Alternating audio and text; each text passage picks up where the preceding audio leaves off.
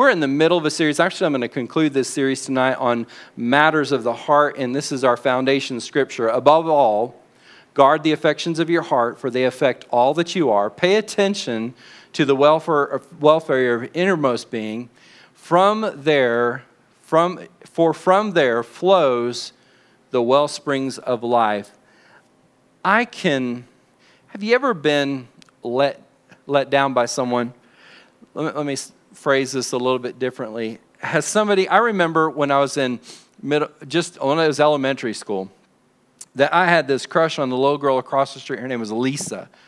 And I remember we were like in the middle of a school year. I was going to elementary school, and you know, I had this huge crush on Lisa across the street. And it ends up that her family had lived there for I don't know how many months, whatever, under a year, I think.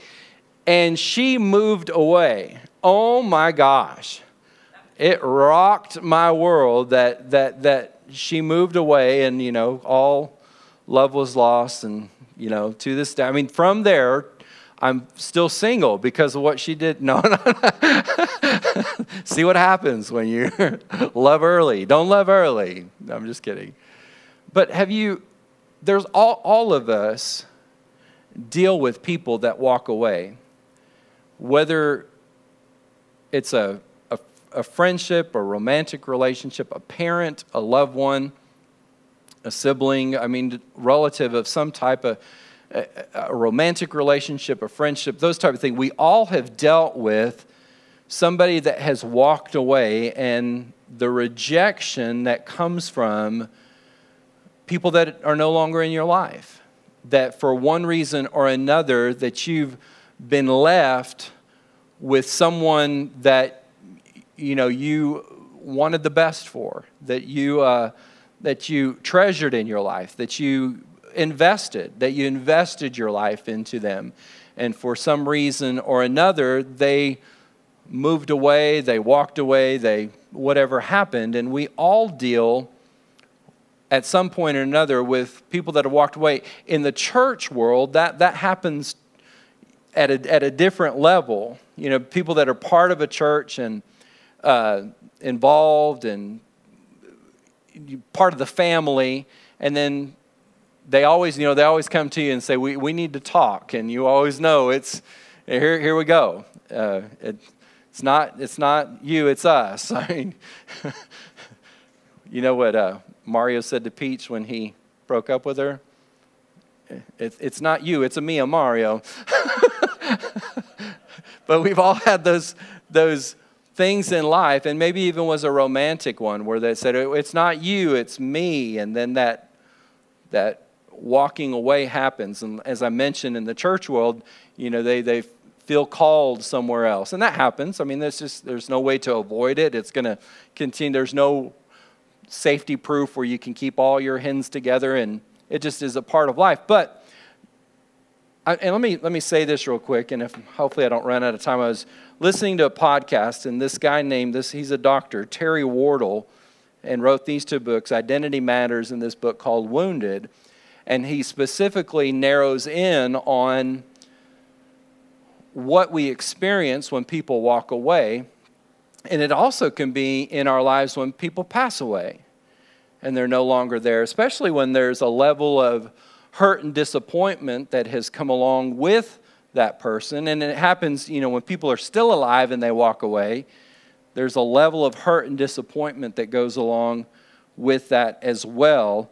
Uh, the, one of the hardest things about somebody walking or leaving your life is when you see it coming and the anticipation of that the days are numbered, they've lost interest in me, they've, they're moving on, they're, they have someone new, they're moving to a new location, they're going to a different church, they're have a new set of friends.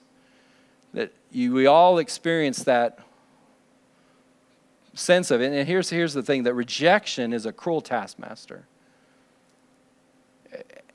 And, and that's the normal part of people walking away people's lives changing? Is that in a way especially when you've invested? Now this is not true of somebody that you couldn't give a flip about and they're leaving you're like yay go you're pain in the rear.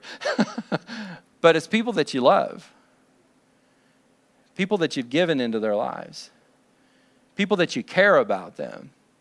And when, and when they come and they make that statement, I, I feel like I need to go somewhere else. I feel like I need to break this relationship off. I feel like I need to do something different. That there always is a, that seed of rejection that tries to tries to come in our life, and, and you try to make sense of it. And hopefully, in the next couple minutes, I'll help you with that. Corrie Ten Boom, who was one of a Holocaust survivor, uh, she wrote the book The Hiding Place. She said this: that the object of your pain can be the source of blessing if you give it to God. And all of us in here have experienced rejection at some level, disappointment at some level in relationships, whether family or romantic or friendship, that and that pain can define our lives depending on, on what we do. And the, the truth is that, that we avoid grieving a loss. There really is an avoidance. When somebody walks away, there is an avoidance of going through, and that's what Terry Wardle talks about, is that there is a process of grieving that we resist or we reject because it's as painful as somebody leaving, that we're conditioned to behave as if it doesn't really matter that when that person walks away, you think, well, I'm okay. I'm all right. I, am it, it's going to be all right. But that, that's, really, that's really not the truth. If we're talking about matters of the heart, that's really not the truth of the state that we're in when we feel like we've been rejected. It's just not the, it's not the reality of it.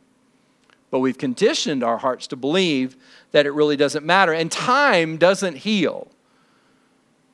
Time does heal, but not, but only when you deal with it face on. The idea that time, that we're just going to let time march on and then we will get to this place where we're healed and over it, maybe so if just by the grace of God, but not just in general and not really until we face head on, like what Terry Wardle says, until we face head on the pain of rejection. Why? Because we tie our self worth to way, the way those people treated us. That when someone in your life that mattered to you, and then they walk away, part of you goes with them. Part of your self worth is connected, can be connected to them going on. And, and certainly, you know, certainly in romantic and in a parent relationship and stuff like that, a marriage, that when, when that when it's over, it's not just clean severed ties, but part of you has been connected in that process. And dealing with pain often requires us to forgive. But but wait, wait, wait right here, because dealing with pain often requires us to forgive, but we think that just simple forgiveness is, is antidote enough to get healing. And, and it's not that we've mistaken forgiving with forgetting.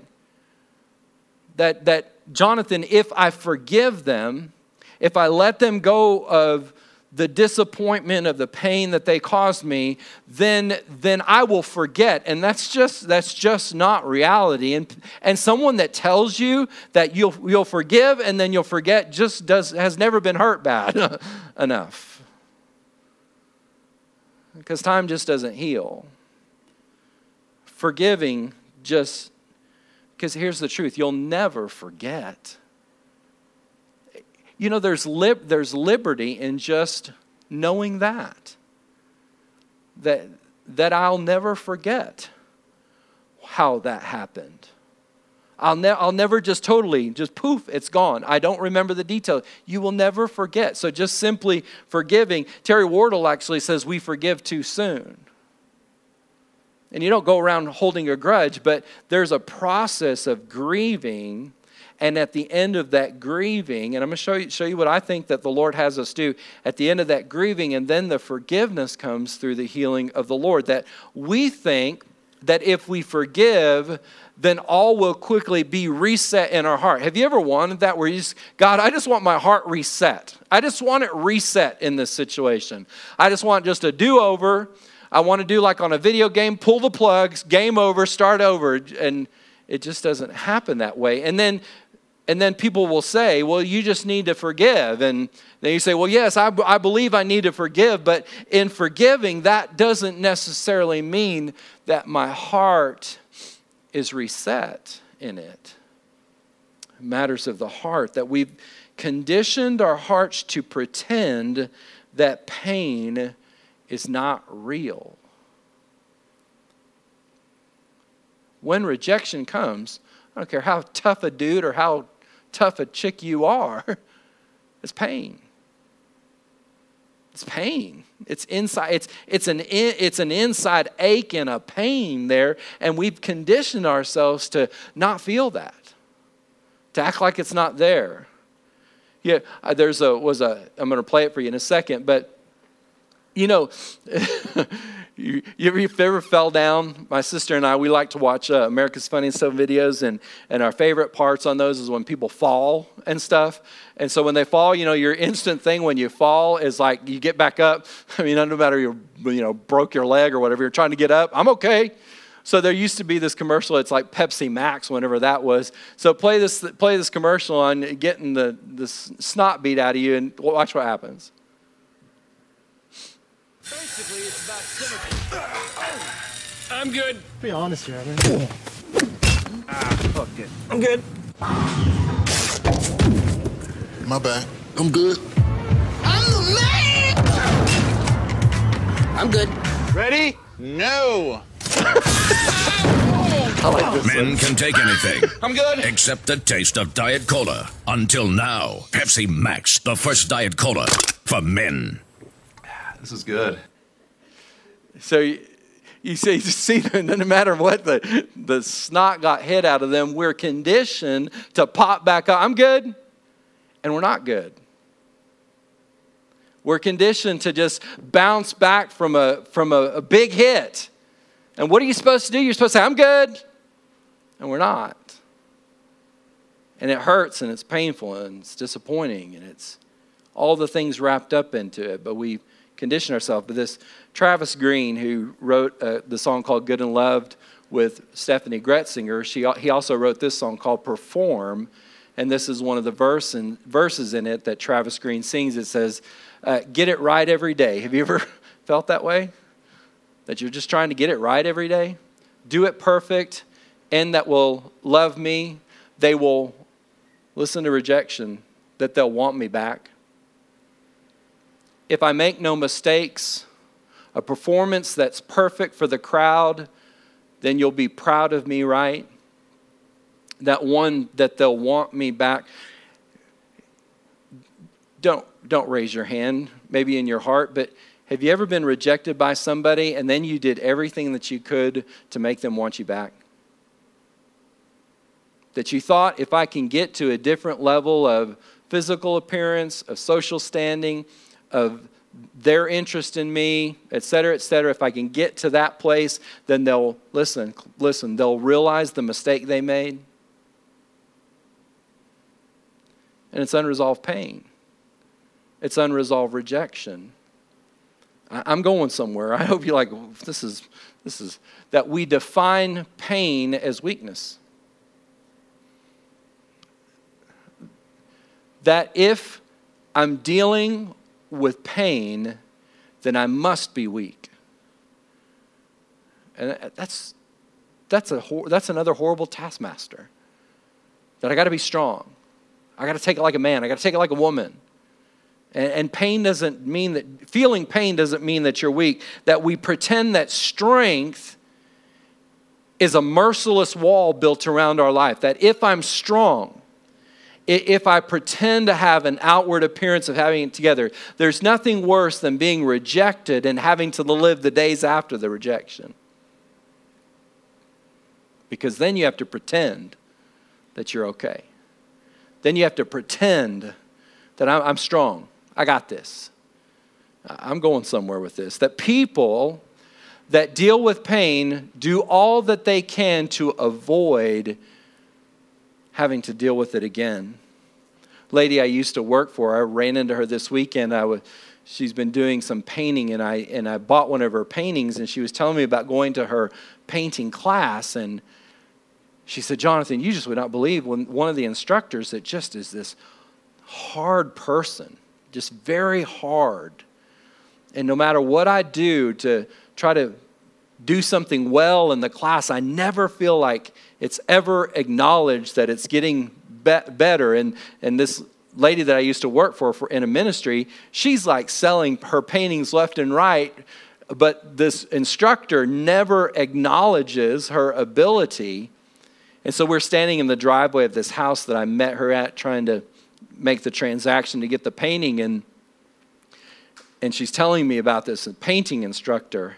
And I said, That's a person who's been hurt a lot. That's a person that's dealing with a lot of rejection. And, and, and their, uh, their defense, their defense is a hard texture, a, a hard shell, a hard surface. And that hard surface says, You're not going to hurt me again. And so they come across harsh. They come across uh, unsympathetic. They come across as, as no, no, no uh, meaningful interaction. Why? Because, not, because they're, not because they're strong, not because they're opinionated, not because that, they, that they're um, an authority in their field. They're hurt. Badly, probably. That only God knows how to hold our pain. Only God. Terry Wardle in this book, Wounded, in this book, Wounded, he starts the book, it's probably 20 something years ago. He starts this book when he's been in, he's admitting himself into a psychiatric hospital for long term care. And he talks about only God can heal our pain. Only God can deal with our disappointment. That's why people become bitter. They won't let God heal their pain. Any person in your life that is, that is bitter about the past, here's the, here's the tragic thing about, about bitterness it comes across, bitterness comes across as somebody that um, has moved on is has moved to a better place. listen listen to this they've moved to a better place than where you're at they, they're, at, they're at a better place than where they left you. And so to, to hide, to hide the pain that they're that really they're sheltering, the pain that, that they're dealing with, they come across as having it together when only God, only God can heal pain. That rejection is no better when it comes, and I don't think this is a fill in, rejection is no better than when it comes from really good people. It's easy to walk away from somebody that has that was a jerk to you all the time. It's hard to walk away from somebody that you care for. When, it, when it's from people who are really good people, but for whatever state, reason, or circumstance, Rejection is just as difficult when it comes from really good people. That every wound in life, every loss in life, every false belief needs confront needs needs confronting that should be confronting in the presence of Christ so that we can be freed from those. And this is the hard part about being a strong believer. This is the hard part about being having a, a strong personality is that we think, God, I'm going to take you the tough stuff and then I'll deal with the semi easy to medium easy stuff and we'll be all right. And every pain, every hurt, has to be dealt with in his presence. Look at Matthew, talks about Jesus in the Garden of Gethsemane. Then Jesus walked a short distance away and overcome with grief. He threw himself face down on the ground and prayed, My Father, if there's any way that you can deliver me from this suffering, please take it from me. Yet what I want is not important, for I only desire to fulfill your plan for me. Then an angel from heaven appeared to strengthen him. That Jesus, in his greatest time of grief and pain, goes to a safe place. And safe place is not, you know, something that's fortified or no, a safe place that he knew he would find the presence of his father. He goes to a safe place. He surrounded himself with people that he loved and trusts. That's as important as well. That we that you go to a safe place in his presence and in your life you surround yourself with people. Can I say this that's not in my notes? We often are are caught in a trap of dealing with the rejection of somebody that is long gone in our lives, and then we devalue or overlook the value of the people that are right in front of us that stayed.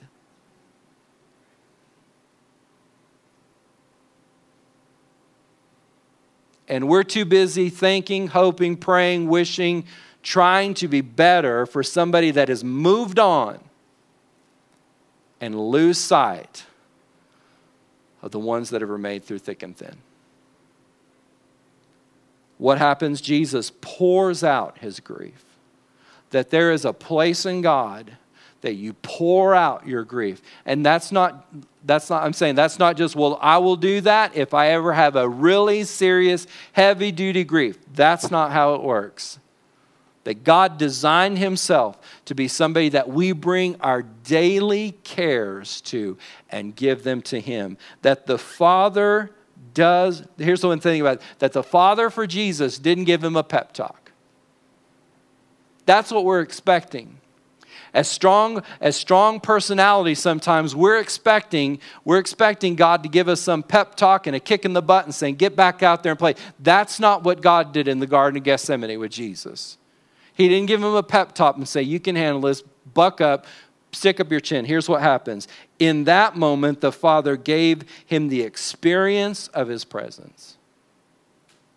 That's where the confidence came, the healing came, the knowing his heart came, the resolution, the, re, the resolve, the resolute, the resolute state of Jesus came when he laid out his grief. The Bible says that he was in so much grief that his pores no longer were, were seeping water, but they were seeping blood. That's the state that Jesus was in.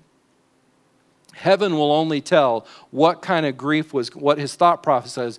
But we can say that when he dealt with grief, he, he went to the Garden of Gethsemane and he went before the presence of his Father, and it was there that he poured out the grief in his heart that change will only come from an experience with his presence. And let me just say this I'm a huge proponent of the word. I'm a huge proponent of speaking the right things over your life. But if that's what we're relying on, that we just speak the word, if that's what we're relying on, that we just speak positive things over our life, darling, that ain't it. Because that's not an experience of his, of his presence. That's just saying what we're supposed to say. An experience of his presence is coming before him and laying out before him all that we're dealing with. Because the propensity is that God, I'm going to keep a little bit back for me. I'm going to keep a little bit of the pain back for me. I'm going to keep just a, li- uh, just a little satchel of it just in case I need to go back to it. And that's not the design of God, that God wants us to pour out all of it before Him. Monkey man, if you'll come down. In Psalms, the psalmist said this He said, Join me, everyone. Trust only in God every moment. Listen to where it is. So I prove it. I told you I'd prove it to you. I told you I wouldn't lie to you. Tell him all your thoughts and pour out your heart's longings to him. And the heart's longings are the heart pains too. Believe me when I tell you that he will help you. In the original uh, uh, wording of this, it says Selah, but in the Passion, I like the way it says it says pause in His presence. You don't, you know what we don't know how to do? We don't know how to pause in God's presence. We want, we want to treat we want to treat God like a, like a car wash. That on one end, I'm going to come in with all the road dirt and the muck and the grime, and on the other end, when I get to the other end, then, I, then I'm going to be cleaned up, shined up, and ready to go, and then go on my way. And we were never designed to live that way. We were never designed to treat Him just like a car wash that we go through, and on the other side, we're sparkling and happy and free. That He never designed you for that. And heaven will not be like that either. But He designed us to encapsulate, and Jesus did it. I don't have time to show you. Jesus did it time and time again where he was resolute in finding the presence of God. Let me close with this. Let me, I'm, I don't have very much time, so let me read part of this. In Psalms 189, 139, from the uh, Passion, Psalmist is talking to the Lord. He says, You even formed every bone in my body when you created me in the secret place. And I'm expecting God to restore me, but I won't go to the secret place. I'm expecting God to, to bring healing and, and, and destiny to me and freedom from, from, from the things that have been pain, but it will not happen unless I find myself in the secret place, letting Him restore. That's how he started. That's how he started in the secret place. Carefully, do we let God be carefully with us? Like I said, we want it in under five minutes or we're going to move on. And God's design is that carefully I'll heal you skillfully shaping me from nothing to something. And that he saw who you create that you saw who you created me to be before I became me. And before I'd even see the light of day, the number of my days you plan for me, you already recorded in your book. Let me let me read this last bit. And every single listen to this, every single moment you are thinking of me. You know what our, our we don't let God think about us. You know, if I told somebody, and if I told Taylor, Taylor's a friend of mine, you know, bro, I've been thinking about you. What's the normal response? What about? Been thinking I want to drive that Tesla again. That's the normal response. You know, I've been thinking about you. What, have you been thinking about me? And in that place in his presence is the place where he reveals his thoughts about what he's been thinking. How precious and wonderful to consider that you are, you, are you ready for this? That you cherish me constantly. That's a tall order. You know, when you've been dealing with pain and you've been and you've you've nursed it and you I mean uh, you have have have, have let it grow up on the inside of you, you've took good, good care of that pain, that it's often hard to let him cherish you. But he will in the secret place that you'll cherish me constantly in your isn't this good in your every thought oh god your desires toward me are more, are you, are you listening to this? More than the grains of sand on every shore. Let him. And I'm speaking to me as well. Let him. Let him be God in your life. Let him do what he does best. Be that, be that one that pours out before him unashamed. Let me, let me pray over you. Father, I thank you that we've heard from your heart tonight and that your heart has a longing desire to invade our hearts. And so, as people that belong to you, I, I'm asking you just to allow us that place in you, that secret place in you, where all, all the hindrances come off all the inhibitions come off. All the rules and regulations and all the things that we protect so valiantly, they just go away. And we pour out before you to be healed, to be restored, to hear your heart. In Jesus' name, amen. Amen. Would you guys?